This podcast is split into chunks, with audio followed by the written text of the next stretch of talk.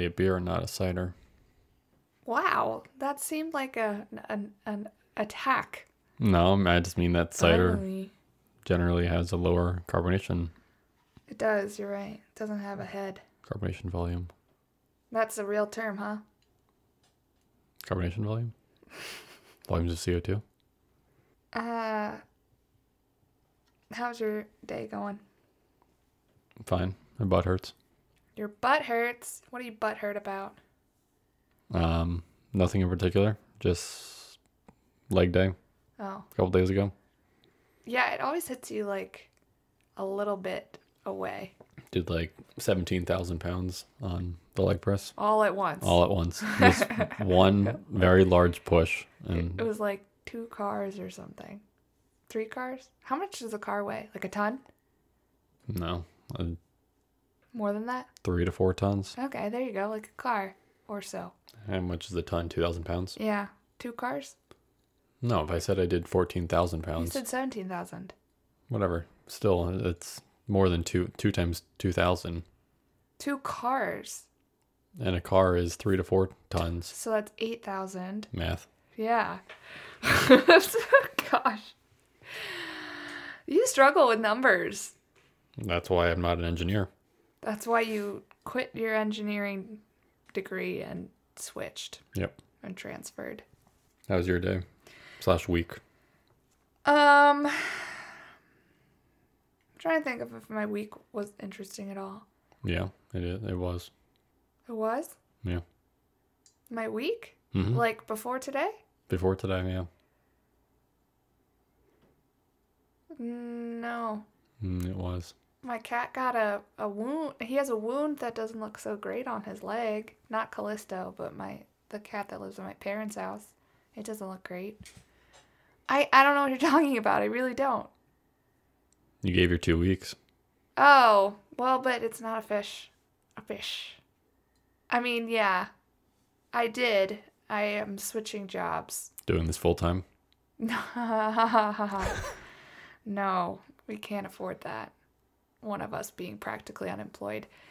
Uh yeah, I I did tell my job that I was going to leave. Exciting, I guess. But I, I haven't officially like sent them an email, so they don't have it in writing. That's why it's not official. Coming up on your your your past your two weeks. Well, they know. They know. But yeah, it's going to be different. I'm not going to be working nights anymore, which is weird. I'm really excited about you and I having dinner together. That's new. That'll be great. We had dinner tonight. Oh my gosh, it was so good. It was shrimp and broccoli and quinoa and avocado and ginger, and it was delicious. It was very very good. Thank you. Also, today I went on my first Bumble BFF lady date, if you will. We went to the dog park, which I had never been to a dog park before. And it was amazing. The dog park and the lady date was great. But the dog park was exciting because there were just tons of dogs running around, just having fun. They all looked so happy. There was this one that was like a foot long and he had like a beard and his spine was kind of crooked and he was so cute. And he was very excited and he kind of ran sideways with his silly little beard and we kept like ogling at him and the owner was so happy to see us be like, "Oh my gosh, he's amazing." And he like the girl I was with had a husky and he was like playing with this tiny tiny dog and the tiny dog was so excited about it. They like don't notice that, you know, They're different. there's different sizes there. I saw an Aussie puppy, which was so cute. It was so fluffy and chubby. And it was excited and also really ADD. You Do they give uh do they give dogs like medication for that? uh Like can a dog be diagnosed can- with ADD and then give them you uh, can you can do certain stuff if your dog is hyperactive. Like they have like calming sprays. There's a lot of like um, CBD? yeah, they use CBD for pets a lot, but there's a lot of like um, medicinal herb type things that you can do for that sort of thing. like Chinese herbs and stuff like that is big. And people when they go on like flights and stuff give Benadryl to calm them down. They don't give them the uh what is the name of that drug that people with ADD have? Adderall? Adderall, yeah. No. I don't think so. No. Have you ever like talked to someone with ADD when they're on and off Adderall? I, as far as I know, I've never met anybody taking Adderall. Mm, it's interesting. There was there's somebody I know who if they listen to this podcast probably knows that I'm talking about them. But anyway, them with Adderall, them without Adderall, it was like two different people. Without Adderall was very fun, and the other one was super focused. but, you know, both sides were great. Obviously. It was just interesting because I had never met anybody who who needed it. hmm Yeah. Did you know anybody who like took it in college? Because I certainly didn't. Well, if I did, I didn't know it. I don't hang in those kinds of circles. I don't think so, but I had a roommate in college that was pretty all over the place. I don't think there's any chance he listens to this, Mm-hmm. but I mean, that's not like a real negative. he has the possibility of having taken it. I don't know what he did. He would stay up until like four or five in the morning. He would eat uh, Parmesan cheese out of like the green container and mix it with the Franks and then just eat it on a spoon. How many? Oh, well, And that's like that was dinner. that's pretty vile. That's pretty vile. I wouldn't even stoop to that. And at parties, he would always be like, "You want to take a shot of gin?" That's before I really drank gin. I'm like, "No, I'm not gonna take a shot Nobody of gin." Nobody takes shots of gin at parties. That's not what you do in college. You aren't like, let's take shots of gin. No. Take shots of like raspberry flavored vodka. Gin's a refined man's drink. Uh, How many people do you know drink that drink gin straight? Do I count myself? You don't drink gin straight. I do. Yeah, I have in the past. You have in the past doesn't mean you do it. I've only seen you do it once. Because we don't buy gin. I'm now onto I'm now onto whiskey. Alex drank a pint glass of gin the night of the election with was that Trump. the, was that the one time you saw me do it? I went to bed halfway through the pint glass. I was like, goodbye.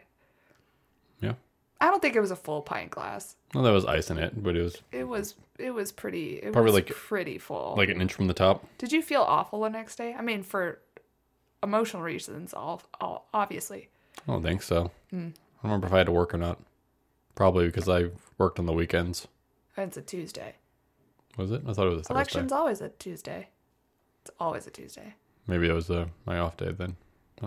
You probably wouldn't have drank a pint of gin if you had to go then to work the next day. Maybe. I don't know. I drank a bottle of sake and went to work the next day. The sake night will go down in infamy. That I had a dream that you bought another bottle of sake and it was in the fridge, and I was excited because we were gonna share it. I was looking at it. It was. I was gonna share I was looking. I bought a tequila and triple sec last week, and I Way was looking at better, it. way better than sake, but still, I that was what I dreamt about. Which You just want the bottle. no, I I actually liked it. Not that sake you had at the Japanese restaurant the other day that was like 0.2% alcohol and it was like Sprite and had like 90 grams of sugar in it. but like a hundred, like two hundred and thirty calories for the entire bottle, though. Yeah, but you could have gone into like diabetic shock or something. Good thing I don't got diabetes. Yeah, you might now though I could have type because two. of that. I could have type two. Yeah. What are you drinking right now? Whiskey fizz, What does that mean? bourbon, and lemon juice, and it's supposed to be club soda, but I just put lemon lime seltzer in it. Is it good? Yeah, you want to try it? Sure. Is it very bourbony? There's a little bit on like the front, and then just lemon on the back. It's very tart. I feel like it needs sugar. Yeah, it's supposed to have simple syrup, but we don't got simple syrup. You could put lemonade in it. At least that would have added sugar. Yeah, It needs sugar yeah. for sure. Bitter things are good for you. What are you drinking? I'm drinking a new gluten-free IPA from a new brewery. It's called Gluten-Free IPA. it really is. By Steadfast Beer Company, which is from Queensbury, New York. Sure. We've got uh Sisyphus on the on the label. Mm-hmm. It's good, I guess. That's a like a roaring approval. It's good, I guess. The the look you gave when you first tasted it was not It's a little weird. approval. It's a little weird. I just can't get. I can't. There's some gluten free beers I just can't wrap my tongue around. You know, I was going to say wrap my head around, but I decided to go with that. I don't know. It's just different. Mm. And it's not. Gluten free beers aren't different in a good way, they are just different. So I went first last time Yep. with Benita Jax, which I always want to say Jackson. I don't know why. Michael. Well, have you ever heard the last name Jax? No. No. Anyway, so it's your turn to go first this time. Mm-hmm. And it's funny enough. Um, Nothing about this is funny. everything is funny. um, I don't remember. I think it was my favorite murder group. It may might have been True Crime Podcasts group on Facebook. Somebody was like, "What's the scariest like serial killer? Like, what who what who scares you the most?" And a bunch of people on this one post said this guy. So Did you see that before or after you picked it? after, it was just today Oh, that somebody said that. So so this is a scary one. I may have maybe I'm omitting some details that would make it scary. I didn't find it particularly. Uh, Do you know what details you omitted?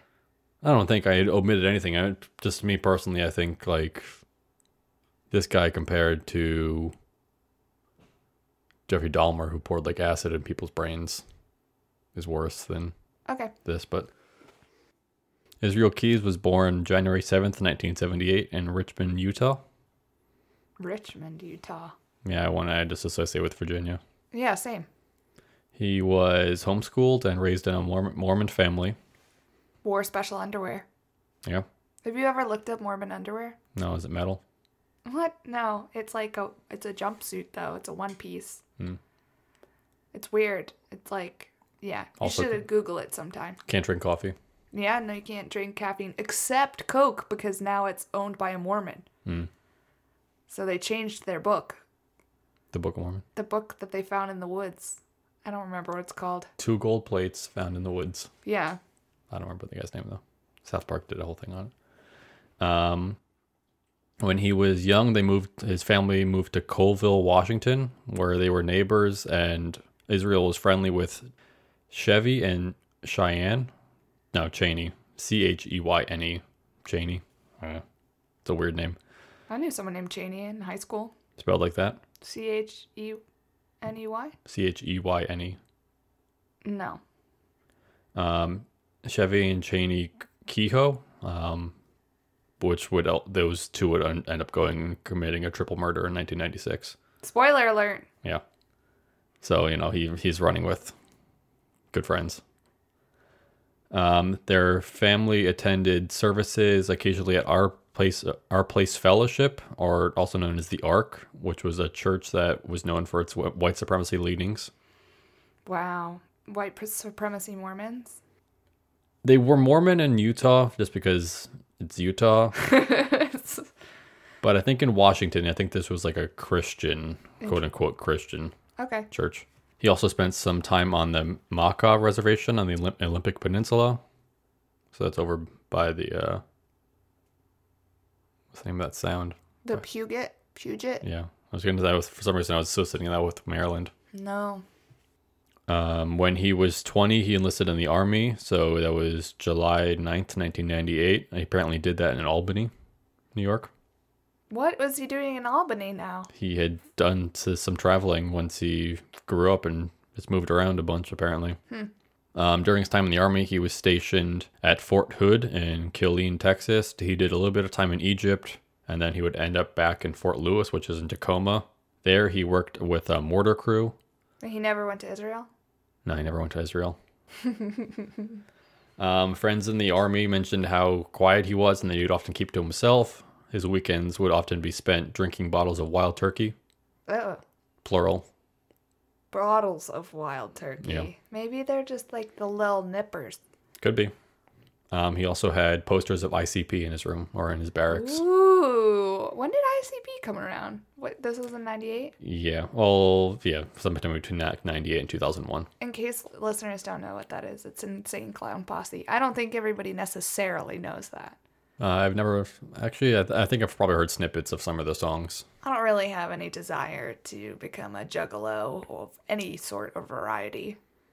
They were we got recently in that huge spat with uh, Yeah. DC. That walk, the juggalo wa- march, and the march on something. M- the March for Confederacy or whatever they want to call it. whatever. White people. Um, a day short of him being three years in the army, he was discharged for Fort Lewis. So at this point, he's in Washington again. State.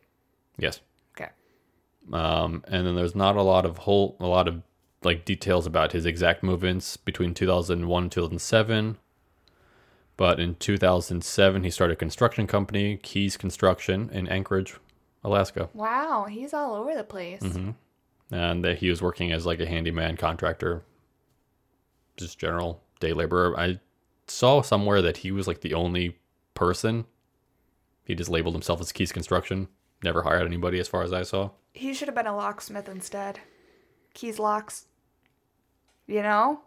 That would have been better. Or locks and keys. Yes. Also good. Um, apparently, well, you asked what he was doing traveling around a lot, and during his time traveling our great country, he was burying murder kits all over the country. For people to just like a geocache for murderers? For, well, in the sense that he would go back and find them and then use them. oh, okay. It's not like there's some dark web website where you like Here's one at forty-eight point seven three. the GPS coordinates for a murder kit. Um, so those would include shovels, plastic bags, money, weapons, um, ammo, and Drano to help dispose of bodies. Wow. I mean, that's pretty good planning.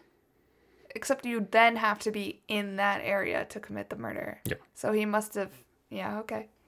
Um, we'll get to the crimes. I'm going to go in the order that like police discovered about his Okay. stuff. So all the stuff that he was doing would go unnoticed until he was um, until February 1st, 2012. Wow, this is recent. Yeah. Um, Samantha Koenig, Koenig. You have a German friend, Koenig. Koenig. I looked it up too, like a couple days ago. K O E N I G. Yeah, Koenig. Samantha Koenig. Uh, she was kidnapped from a drive-up coffee You shop. You have a German friend with that last name. I'm surprised you remember that. He's a good kid. Yeah. Um, she was kidnapped from a drive-up coffee shop that she was working at. You know, like how in uh, Shelby, Montana, there was. I think there was in Shelby, Montana. There was like a drive-up one, or at least somewhere in Montana there was a couple. Those like tiny espresso Yeah. sheds. Yeah, those were all over Montana. Um, so she was working there. Keyes had been stuck staking out the shop for a few days to rob it. When he decided February first would be the day, he forced her out of the shop at gunpoint, and she attempted to, uh, to escape at least once, but he was ultimately able to like keep hold on her.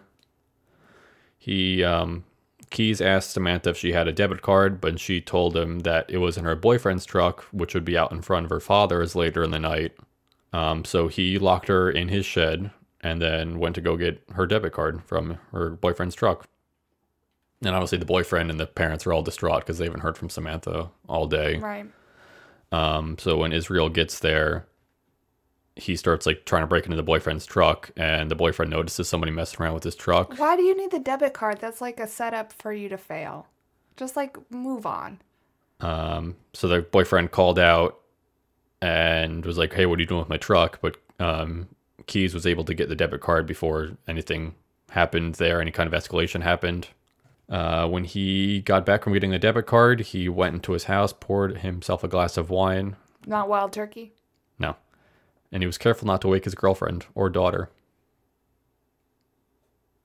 I didn't see any date when they got married, so I didn't mention it in the lead up to this. But he apparently had a girlfriend and a daughter. Oh no. And a girl in the shed. Yep. So then he went into the shed and raped Samantha, and then strangled her and wrapped her body in a tarp.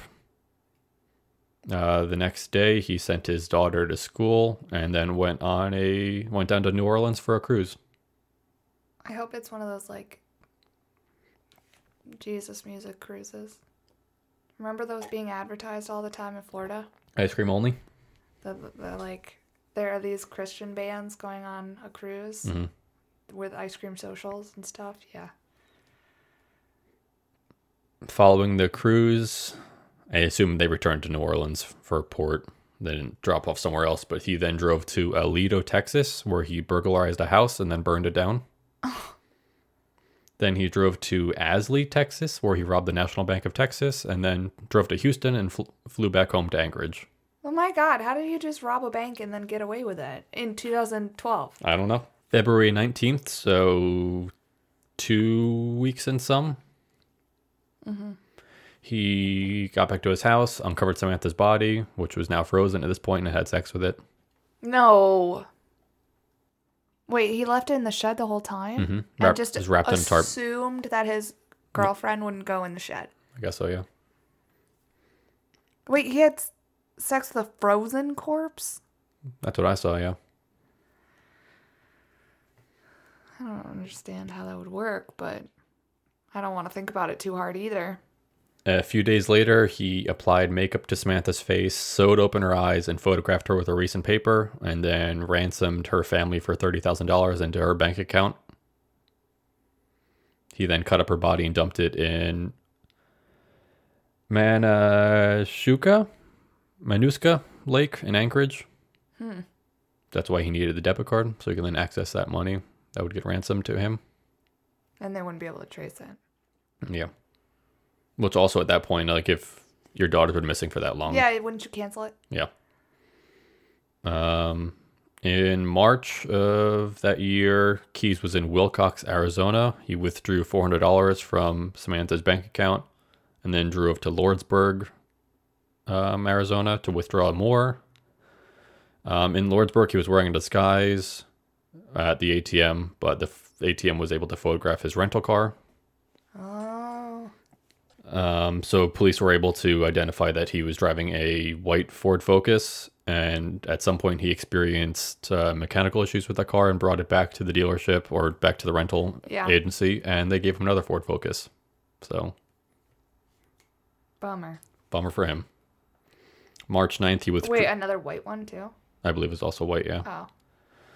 March 9th, he withdrew more money from Humble City, Texas. Um, and then March 13th, the highway patrol noticed, a highway patrolman noticed his car in a, I believe it was a motel parking lot. And had gotten like the vehicle info. Yeah. And then he was, so he was watching that for a little bit. And then um, Keyes left the hotel and then started like speeding down the road and was apparently doing 30 over the speed limit. So he's pulled over for that. Don't speed if you're a murderer, right? and a bank robber. Right, don't. Just be Um, so he got pulled over, and the car contained dye stained money, a mask, a gun, and Samantha's debit card. And obviously, he was arrested for that. He was initially non cooperative in custody and would eventually admit to abducting Samantha after police said they would keep the details of his involvement in all of this like out of the paper. They would say they found somebody for Samantha, yeah. Samantha's murderer, but they would never identify him just so he could spare his daughter the details of reading it in the paper. Right. He also asked to be given the death penalty within the year. Wow. Um, and if they weren't able to do either keeping his name out of the papers or giving the death penalty, he was not going to tell any them about any of his, his, his other crimes. What? It's not common, I feel like. Well, maybe that people just like request that. If he doesn't think he has anything to live for, I Yeah. guess. So eventually, the police agreed to all those conditions, and he told the police where they could find Samantha's body, and she her body was recovered a few days later. So this is when he then starts playing games with investigators. He's like saying some details, but not a whole lot, um, and changes his stories of a couple times and um, throughout his uh, interviews. He said that in 1997 or 1998, he sexually assaulted a girl who was tubing on the Deschutes River in Oregon. Um, he said she was between 14 and 18. Um, at the time, he had intended to kill her, but for whatever reason, he didn't. He just sent her back down the river on her tube. No report Was for ever made. yeah, with well, no report was ever made. You know, that's a tough You might not even admit that. Yeah. He claims that his first murder was between July and October of 2001, but he didn't tell police any more details than I killed somebody sometime in that time. Between 2001 and 2005, he claims to have murdered a couple in Washington and buried them near a valley. Also, that's about all like he gave police. They're keeping their end of the deal. It doesn't really sound like he's keeping his end of the deal, though. It could just be that he wasn't that meticulous in keeping details for himself. Yeah, but you remember those things. I feel like. In 2005 to, or 2006, he killed two people and sank one of those murder victims' body in Crescent Lake, Washington. Were they able to recover that? Do you know? Um, somewhere a little further down, he said that police only ever found two of his victims' bodies. He found they found Samantha's, and I maybe the Crescent Lake one. I don't recall. Um, April 9th, 2009, he abducted and murdered a girl from New Jersey and then drove her body up to Tupper Lake to bury her. While in Tupper Lake, he also robbed the community bank, That's rude. It's a small community. which is on the uh, the north end or the top side of New York Yep. for people that aren't from New York or people that are from New York and don't know where Tupper Lake is. It's in the Adirondacks. So while in police custody, police also find evidence on Keyes' laptop about a Vermont couple that had gone missing um, in June 2011. So on June 2nd, 2011, Keyes flew sh- to ch- ah, flew to Chicago and drove the nearly 1,000 miles to Vermont. Um, while in Vermont, he spent some time fishing and also looking out for future victims. So on June 8th, 2011, Keyes broke into the house of Bill and Lorraine Currier in Essex, Vermont. He tied them up and then drove them to an abandoned building nearby.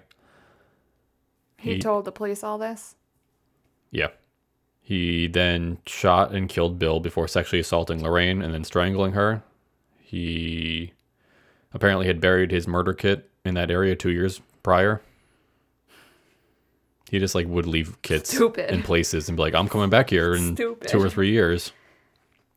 He left the bodies of Bill and Lorraine in garbage bags in the basement of that house. Um, I don't know how soon after, but the house was demolished and the rebels all moved to a landfill. And police went to the landfill to search for the bodies, but they were never found. Huh. He committed up to 30 other burglaries. He admitted that he did like 20 or 30 burglaries, he said, between those, um, his murder starting and him being arrested. Um, the FBI believes that he was he murdered around 11 people, possibly more. And then Keith claims only that two claims that only two of his bo- ah. Keyes claims that only two bodies of his victims have ever been found, one being Samantha's, and the other was staged in such a way that it would appear they had died in an accident. Interesting. Keyes claims that the death was was in fact ruled as an accident. So I don't know who that was. They don't know. It could be from any of the states, right? Yeah. Weird. Why is he? Why play games like that? To die in power. Yeah. I guess. Uh June 23rd, June 23rd. Messing up every all the dates today. Math. May 23rd, 2012, Keyes was in court to have a trial date set when he broke free of his leg shackles and was able to jump into the first section of the gallery. He was tasered and then brought back to jail. Exciting. Yeah. Got to liven it up for the folks. Um, Samantha, Samantha's family was apparently in the gallery that day. I don't know if he was going for them, but he maybe he's probably just trying to escape. Yeah. FBI talked to Vermont officials to tell them about um, Israel's involvement in the Currier's death and told them not to tell about Key's involvement because of their agreement. So he would keep like telling them Right. information and stuff. Um, so police in Vermont let the public know that the murderer had been apprehended. Apprehended. What's he going right to my brain? Oh man. The murderer had been apprehended.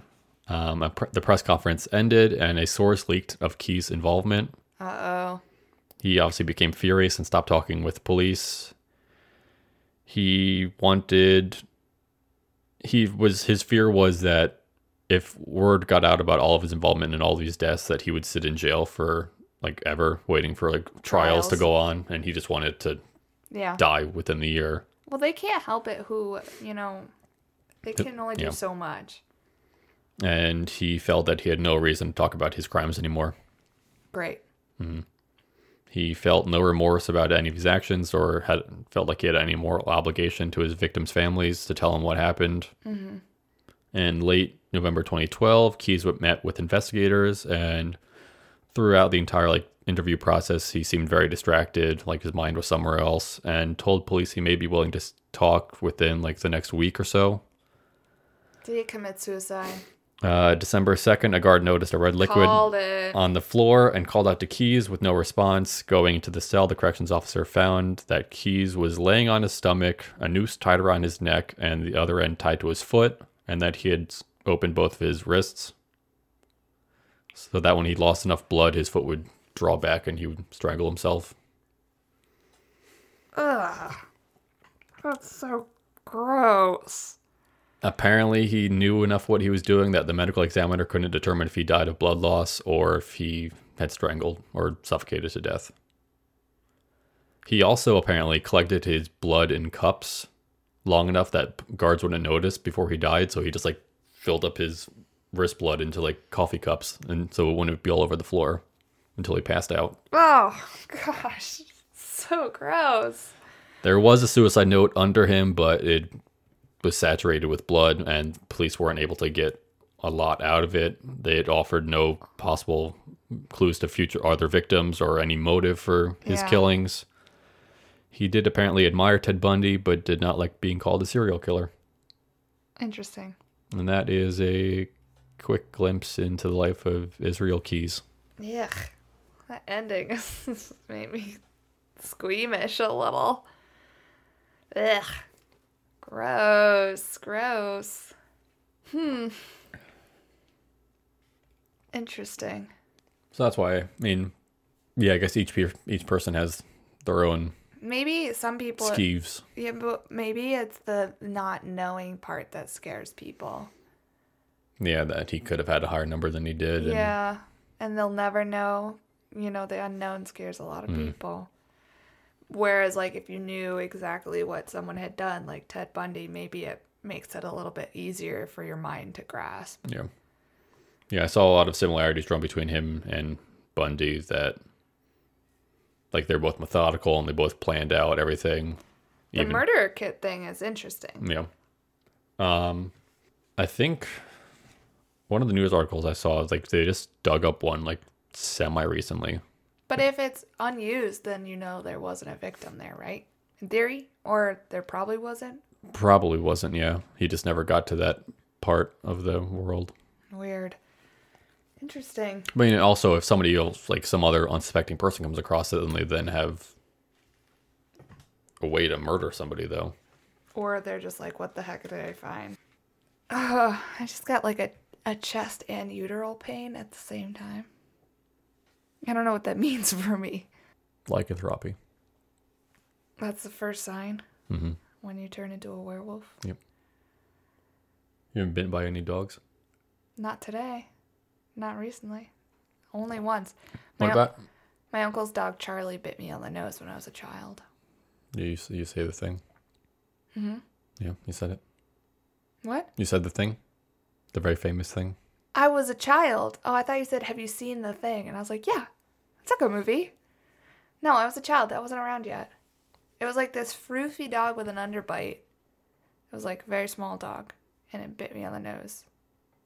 Unrelated, but you said the cat bit you today. Mm-hmm. Why is there no cat wolf? Where? A Khajiit? I don't think they're they're not werecats. I guess cat wolf doesn't make any sense either. But why is there no cat version of a werewolf? Cat. Where cat? There's the were rabbit. Well, it'll probably be like a were. Cat. No, because it's a wolf. It's not a dog. It's gonna be like a were lion or a were tiger, Mm, I don't know. were lynx, Khajiit. were puma. Sponsored by Puma. we are not sponsored by Puma. Anyway, anyway, ready for my story? After that derail of the f- of the century, The black hand remembers.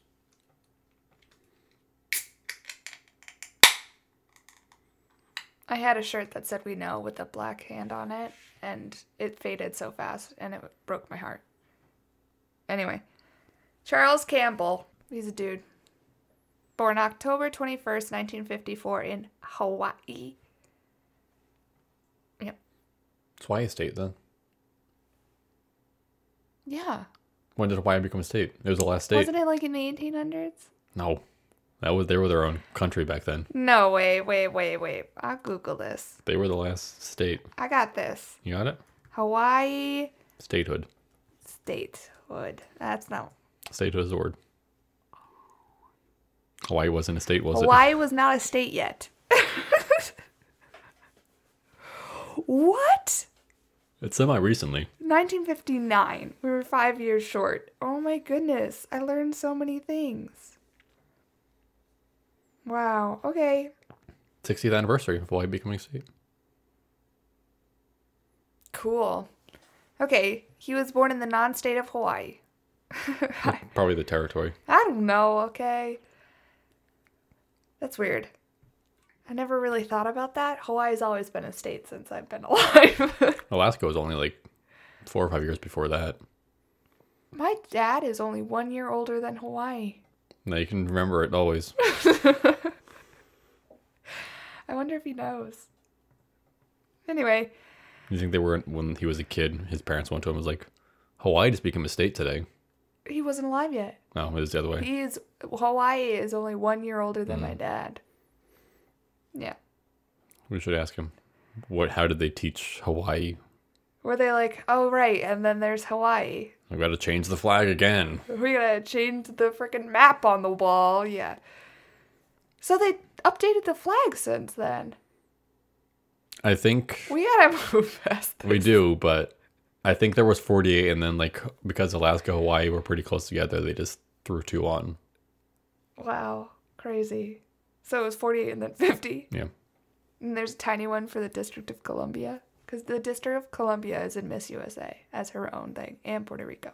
I think they just I don't think they have a Miss Guam, though. Or Miss Virgin Islands. They might. I don't know. Anyway, They just wait basically the end of the moral of the story for stars on move flag. forward. Moving forward. Don't do that. that Hans. was- Don't do that, Hansel. it was literally the first bullet. Okay, his father was an ex-marine who then started working as a trucker, and his mom worked at Sears. Rip Sears.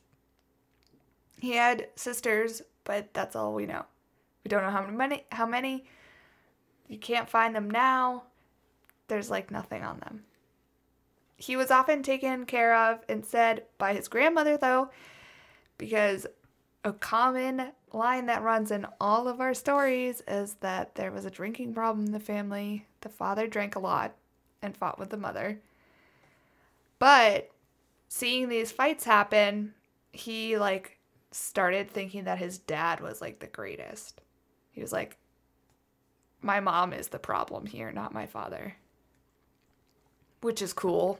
you are the problem here. Right. Don't bork bork. Um, Werewolves. werewolves, werecats.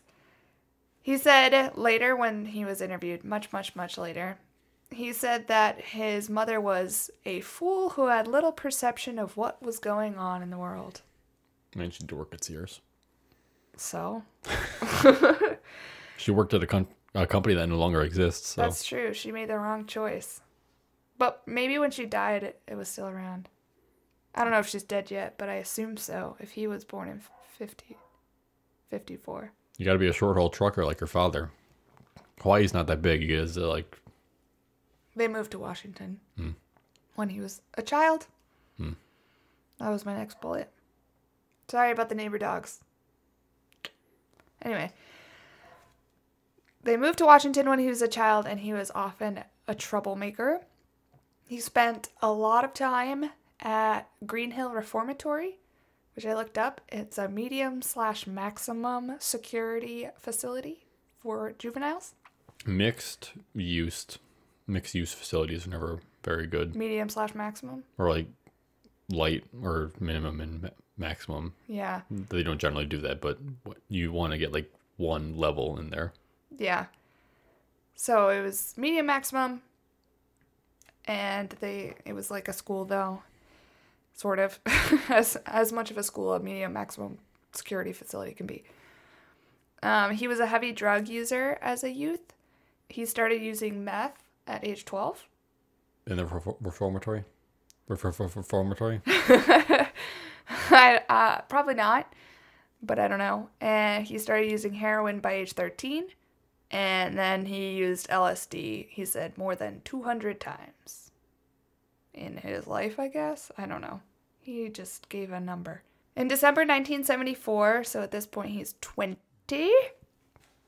Campbell went to the home of 23 year old Renee Wicklund, who was doing yard work outside her house in Clearview, Washington.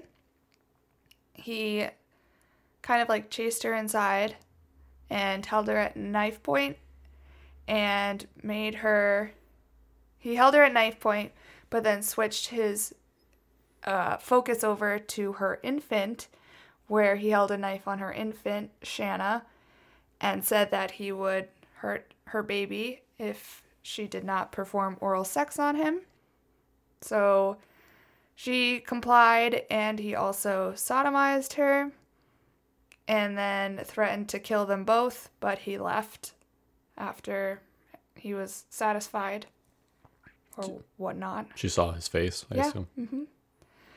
He left the two alive, and Renee calls the police to report the crime. Two years later, in 1976, he was picked up for a like a separate issue, and Police picked him over. It's like, sorry, you used over 200 times of LSD. You used over 200 times of LSD. The maximum allowed amount is 198. yeah. You're way too high. You're just too high over two. Yep. Two over too high. Um, You know what the difference between a numerator and denominator is? yeah. It's a very fine line. Oh, sorry. I I feel like eh, never mind. I'm not gonna pick apart that. Um, and Renee came in. She had like described him, so they had Renee come in, and she picked him out of a lineup, and he goes to trial for the whole event. At the trial, she tells her story about what happened, and her na- neighbor Barbara Hendrickson testified also to seeing him like Run out or run break in. run her into the house or whatever. And he was sentenced to 40 years in prison for first degree rape. That's it. That's it. It's not it. Because they decided to give him the 40 years in multiple sentences that he would serve concurrently. So, Do you just tell a story?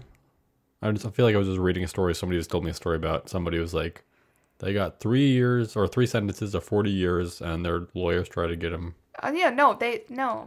to serve it concurrently, and they're like, no. Yeah, that was a story I just told. But in this case, uh, he did serve it concurrently.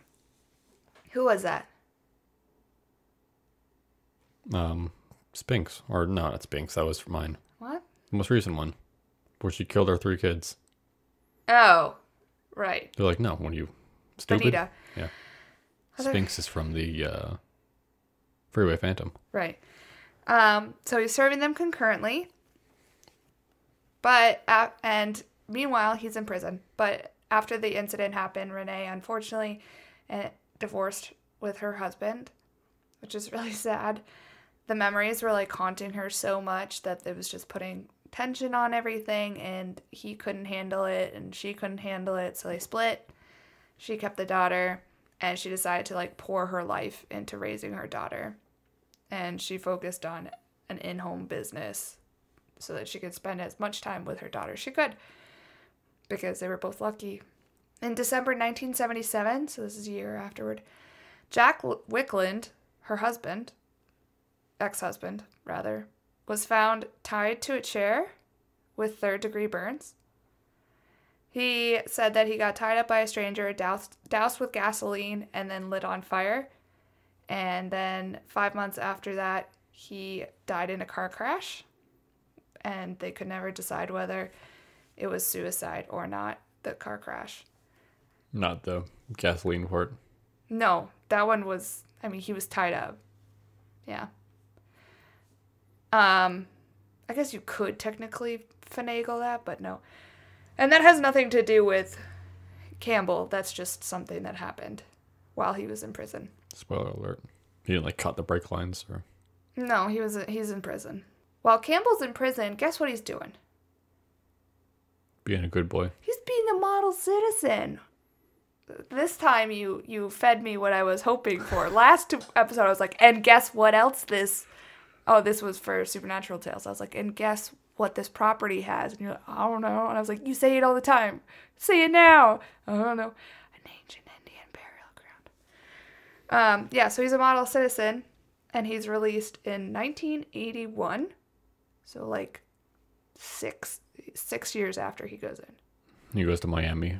Just got to get in that coke scene. He's released in 1981. He's allowed to go move back to where he's from. And the icing on the cake is Renee isn't told that he's released. So she has no idea. And I know you know exactly where this is probably going to go. Well, does she have? Is there any legal reason why she should be told? We'll get to that. But I mean, like he's We'll get to that. not a minor. Just hold on. You just hold on to that thought. You're really thinking critically, and we'll get to it. I mean, I just watched Halloween where Jamie Lee Curtis was like obsessed with the new Halloween that came out, like new came out last year, where she's like obsessed with Michael and she like was waiting for him to get out of prison. Nice. Just wait. Um, right. Gets out. Gets out in 1981. April 14th, 1982. Barbara Hendrickson. She's a nice neighbor. Mm-hmm. She goes over to Renee's house to see her because she hasn't been feeling well and make jello. Like a bowl of Jello, like a Jello mold. Maybe a tray. Do you make a jello in a bowl? You always make it in like a sh- cake tray. Like hmm. Yeah, a 13 just- by 9. No, you just. I mean, we always made it in a bowl. What? You get like a metal bowl and you mix up the Jello in there. And then you just, put it in the fridge like that. We always laid it out in a sheet pan. why? So you could cut little squares and have more servings. What do you want? Like a six inch like Yeah, I, I want. cone I of want jello? a spoon of Jello. Well yeah, you can spoon it. It's just like It's just a very. high. It's a very shallow spoon. yeah, it's like an inch high. I want a heaping spoon of you Jello. want it to be like a jello uh I want. fountain? I want it to be like when you stick a spoon in a fresh thing of peanut butter and you pull it out, and it's very noticeable that you just ate some Jello. Interesting. No, I've never had jello like that. Uh, my sister and I used to call it fly. Cool. We would pretend we were like, I don't know. She might know. Mm, Probably not. I don't know. Some sort of animal, and that it was flies, and it, we would just call it fly.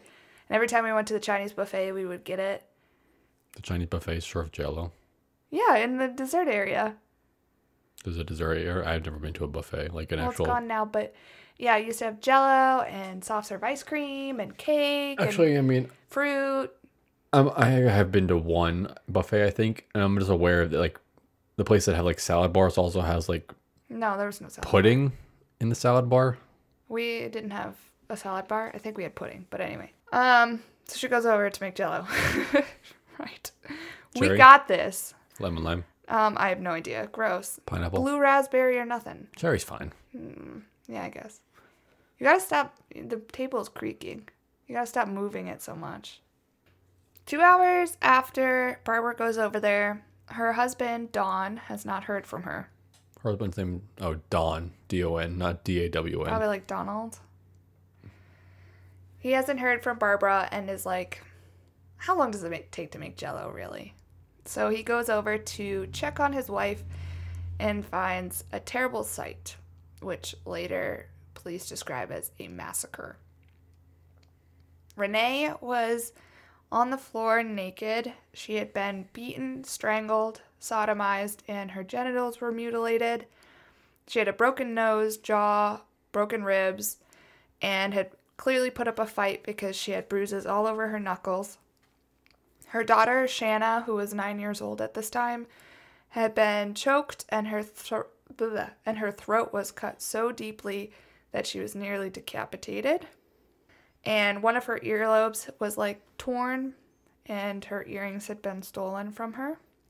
And Barbara Hendrickson had had her throat cut. Not as severely. No. Uh, da, da, da, da, Da, da, da, da. da. Uh, but, but a neighbor told police that she saw an individual resembling Campbell's description sneaking around in the Wicklunds yard with a knife earlier in the day. And a week later, Charles Campbell was arrested from a halfway house and charged with first degree murder and second degree theft after attempting to sell Renee Wicklund's jewelry a day after the crime. He so uh, he kind of sucked at being a criminal at this point. He really didn't try to conceal anything. A bloody handprint was left on a glass. I saw somewhere that he took like some kind of like uh, grape A grape. cough syrup or something. I don't know. Yeah, I got the codeine. It was codeine, and I don't know. But he had a bloody handprint left on a glass, and the fingerprints matched his already existing record from when he was in jail. Some of his Renee's jewelry was found like going down the sidewalk, so it was clear that things had been stolen. Dried blood was found on his car handle, and some of Renee's jewelry was found in his pocket when police p- picked him up. So This is what a couple days later. a week. Why? is- Why is this still in your pocket? I don't know. He hasn't changed his pants. I don't know. Someone who knew Campbell from like the halfway house told the police that the two of them had gone to Snohomish River where divers recovered even more jewelry and belongings from the Wicklunds house. So it was just like great, cool. He's trying to conceal evidence, or is he going to plan to go back there and scoop Probably it up? here's my thought. Like all the stuff where he's like failed at concealing anything, he's probably like high on a million things. And then the one moment of clarity he has, he like throws something in the river. I guess the argument can be made that on drugs he's a different person. He comes, he comes to, and he's like, "What did I just do?" No, I don't think it's like that, but um so he goes to prison and he's unpopular cuz he murdered a child. And at his trial, he does not testify in his own defense. He doesn't try to defend himself, and he actually just doesn't talk really at all about anything. He doesn't want to. His girlfriend, Judy, does testify against him. She says that the morning of the murders, he drank an entire six pack. And when she went to the kitchen, one of her knives was missing. She also said that he was very resentful toward Renee and her, like, getting him arrested. But then he decided to speak up and cross examine his girlfriend and got her to admit that he said once that he didn't have the intention of harming her. Um, citizens of Clearview, Washington signed a petition to get Campbell to get the death penalty. And after the trial, the jury agreed that he should get the death penalty and said that Campbell didn't show any signs of remorse for the killings, that he was detached and completely unemotional. Uh, during the trial, Renee's mother and sister were there, and they were shocked to hear that she had been ra- raped pr- years prior. Renee had never told anybody except the police that it had happened. And when I I mentioned all those injuries to you about what happened at the massacre, quote unquote, um, Campbell couldn't actually be charged with rape because the injury to Renee's genitals and everything was unable to be determined whether it happened pre or post mortem. So he might have had sexual contact contact with her post mortem, pre mortem. It's unclear. Still, probably technically unwilling. Oh well, yeah, Dead body is probably not consenting to that. but you. I don't think you can. I don't. I don't know how it works legally, but it's definitely a different thing, right? Um. When they like pieced together the crime, they determined that Renee probably was murdered first, and then Shanna was shown the body of her mother, likely because they died in the same area, and then what they expect happened is that Barbara Hendrickson showed up to make jello or whatever. The two were already dead. She tried to escape and was murdered because she was just in the wrong place at the wrong time. And that's kind of supported with the fact that she was her throat was slit, but there Nothing. wasn't any undue violence to her or anything. Yeah, that or she came in during the act of killing the child or something like that. It was a hasty. She's definitely like a last minute addition. And there's not that emotional connection. Um so he goes to prison like I said, he's in Monroe Reformatory Prison. And his record is totally clean while he's in prison. It says that he didn't commit anything more than like very minor offenses. But investigators don't think that this is probably right, so they look into it more. And one inmate who refused to be named because he didn't want to be seen as a rat said, what do that, they say? huh? You know what they say? No, Snitches get stitches. right. I thought you were gonna say something with rats. Even if you could understand what I just said, and it was like snitches get stitches. I got it. Snitches and stitches. Uh, so this inmate said that he used to intimidate prisoners into getting sex and drugs. I didn't type it right. It just says sex and rugs. He became a uh, Persian rug salesman. Also, they talked to guards and they were pretty afraid of him and tried to get him transferred to Walla Walla a few times, but it never went anywhere. And other allegations started to come to the surface after he was in prison. His ex wife said that when he was allowed on work release after the first, whatever, Incarceration. incarceration, he came and raped her on two different occasions. She even sued the state of Washington for allowing him on release, and she was suing them for negligence. Uh, Campbell's mother, own mother, said that when he was a child, he had sex with their pet dog. I guess it really doesn't matter, but male or female. I don't know. I don't know. It doesn't matter. It's still weird. And she said it was inevitable. I never believed he was going to end up anywhere but the electric chair. Old Sparky. Maybe that was the name of the dog. Uh, Washington State ended up paying Don Hendrickson $950,000 for damages. Emotional, I guess. They I think at this point Washington State felt like a total I don't know. Jerk for letting him out. Douche. Yeah.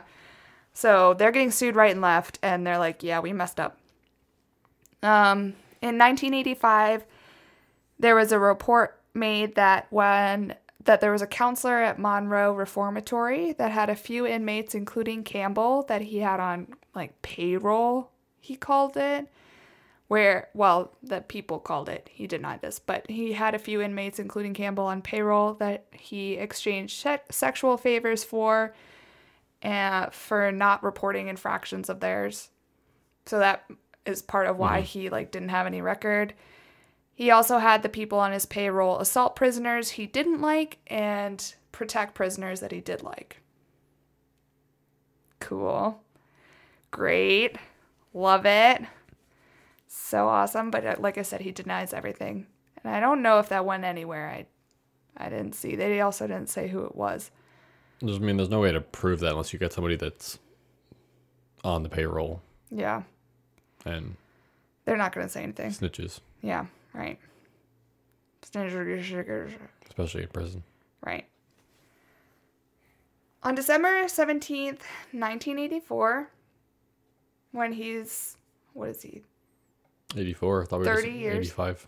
Well, yeah, I'm, these are all allegations that came up mm. because he was involved in stuff. That was just like my other allegations piece, you know? What I'm saying? Things that came up because he was arrested. Your Jessica Spiel. Yeah. December 17th. December 17, 1984, he was sentenced to death. He had the choice between lethal injection or hanging with Hanging. Washington State.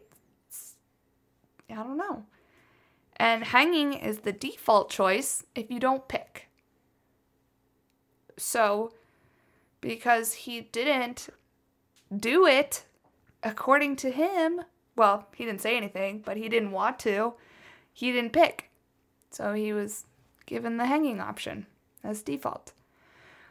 But on November 7th, 1988, he petitioned the Supreme Court to look over his case and see if they could switch it up and get it Not hanging.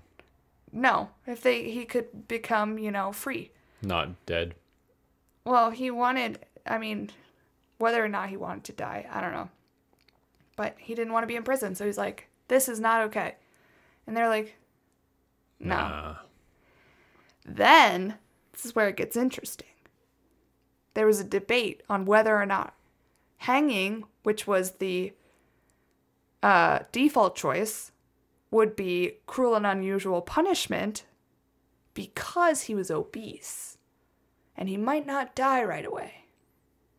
I was just thinking about that too during. Or there would be the, po- top, the possibility of decapitation because the body weighed so much. No.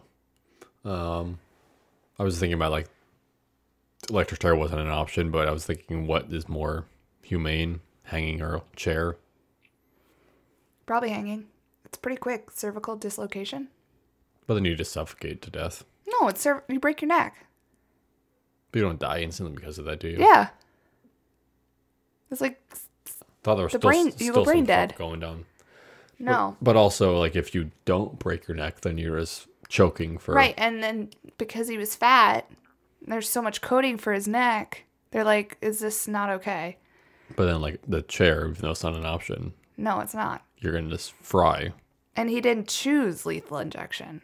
And their law stated that if you didn't choose, you automatically got hung, which seems a little bit old school. But so Washington State puts this idea forward and they're like, can we do this? This is okay.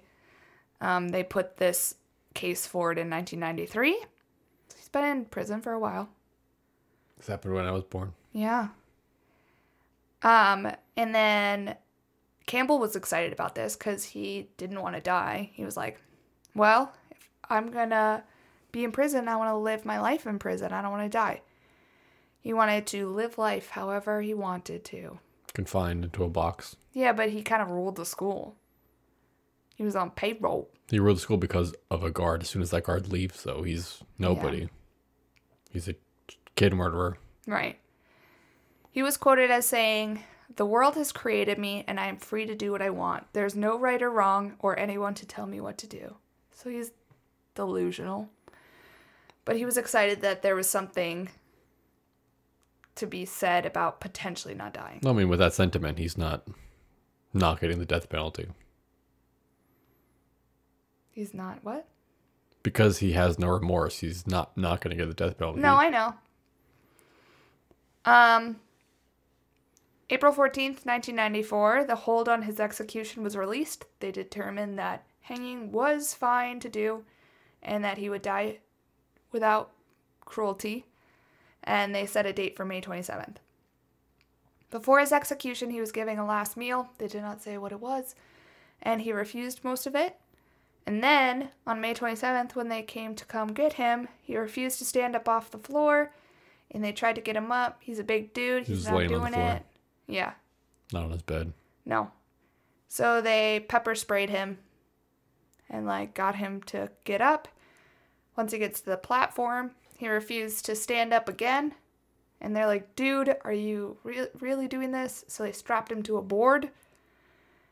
And then they try to put the noose in the hood on him, and he just like moves his head all around. And it took 90 seconds to get a noose on him. And then they dropped it, and he died instantly. Coroner's determined. Emmy's determined. Whatever. It's So that can go both ways with the fat. Like it insulates your neck, or because of so much weight, it just. Well, they were worried about a decapitation. Legitimately, that was one of their concerns. um, they went back to like clean up his cell and they found a piece of metal in his cell that he was sharpening for a weapon. Fun fact. Your point.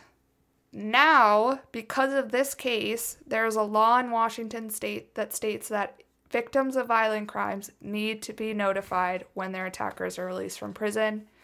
Because he was released in six years. Renae had no idea that would happen since he's they said 40 years.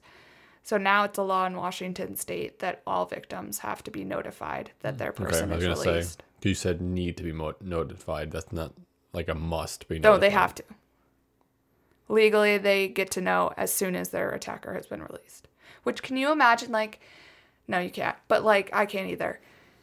If you're sitting there 10 years after this horrible crime has happened to you and you get a phone call and you're like, by the way, that horrible monster that did that to you is free. Mm-hmm. Like, what do you feel that day? It's just got to be the worst day ever. And then you move. You should have moved already. She lived in the same house. I can't imagine. Could be still paying it off, and she had like she couldn't leave. Yeah. I don't know. So that's the story of Charles Campbell, Charles Douchebag. Campbell. douchebag from Hawaii. So that was some story, Revenge crime revenge crime, at its peak. and bestiality. Yep. Touch on all the greats. You covered um necrophilia, I covered bestiality. arson, burglary, bank robbery. I guess it was just burglary. hanging, shady stuff in prisons, Getting maced. almost decapitating. We covered a lot of topics today. Was there ever, Jello. Was there any like indication there? Do you know of like the rope cutting into his neck, or was it just a fine normal hanging? no, he had his his neck snapped. It was normal. but I mean it wouldn't like dig into his throat and was about to decapitate him or No. anything. I meant the little girl almost got decapitated. Yeah, but you also there was concern that he would be decapitated. Yeah, but no, it was normal. I guess he was. not that fat. I don't know. It's weird. All the photos, he doesn't look obese. Maybe he got obese in prison. I don't know how you do that though. You don't get a lot of food, do you? well, he's sitting on cushy life. The guards oh giving him yeah, special right. treatment. right. You don't have to go to the yard for protection or whatever. Mm-hmm. So, do you have any strange things you can brighten the mood with? Yeah, I think so. Oh my gosh, listeners. It's a rarity. It's like this is a monumental moment. one seventh of the. uh I've I've done one before, so this will be So, 114th. no. This is episode fourteen, Yeah, so you've done one out of 14. but this will make two out of fourteen, which makes oh, one seventh. oh, oh, now it will be. Yeah. Wow. Whatever that percentage is. Oh wow.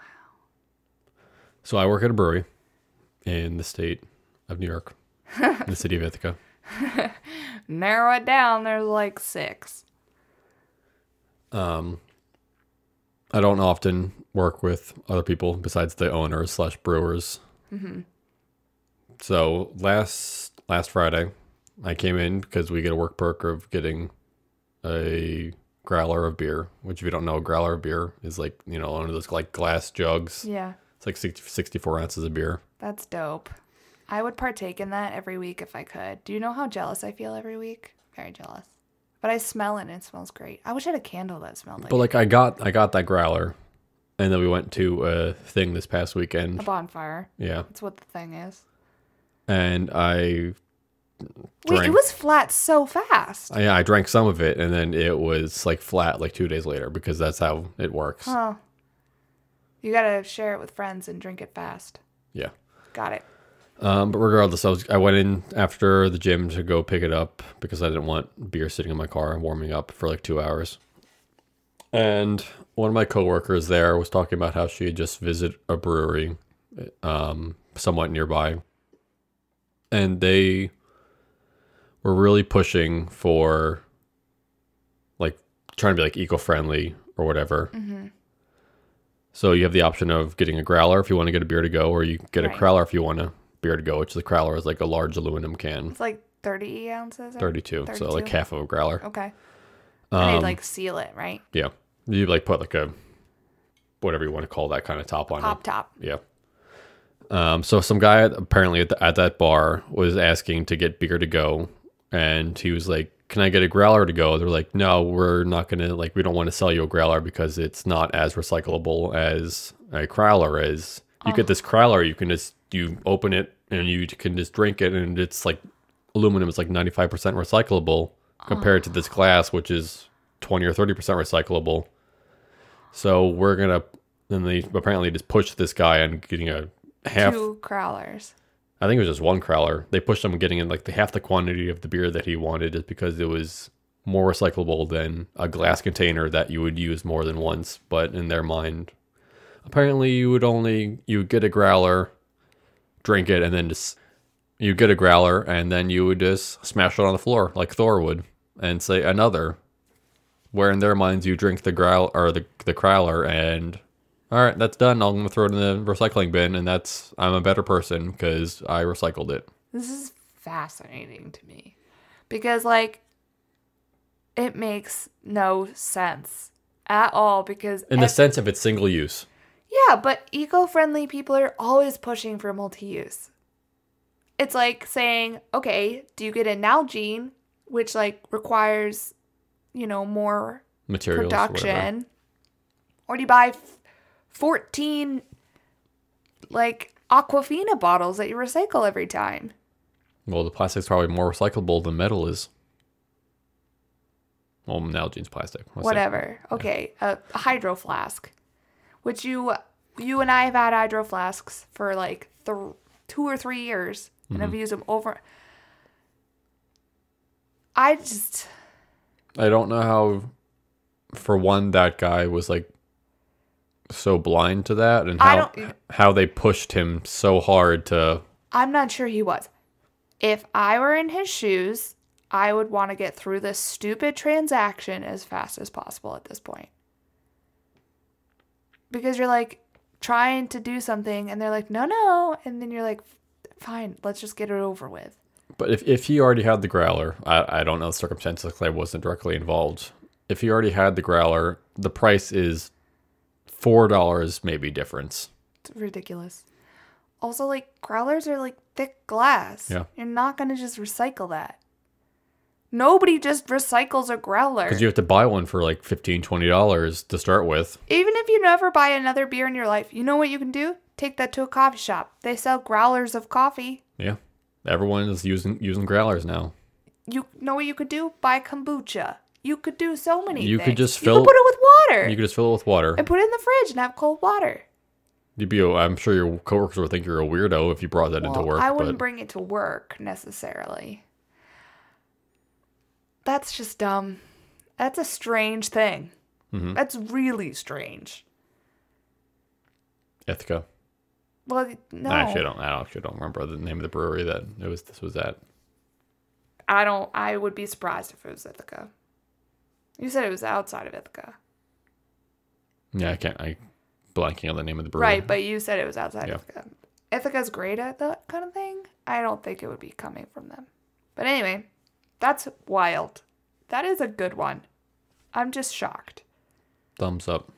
Two thumbs up. 10 out of 10 would say, Alex, thumbs up right now. listen and hear more things Yeah, I just have to work longer hours. around other people. Yeah. Cool. Um, so that'll do it for this episode. If you are still listening and aren't already following us on social media, we have Twitter and Instagram at Sad Tales Podcast.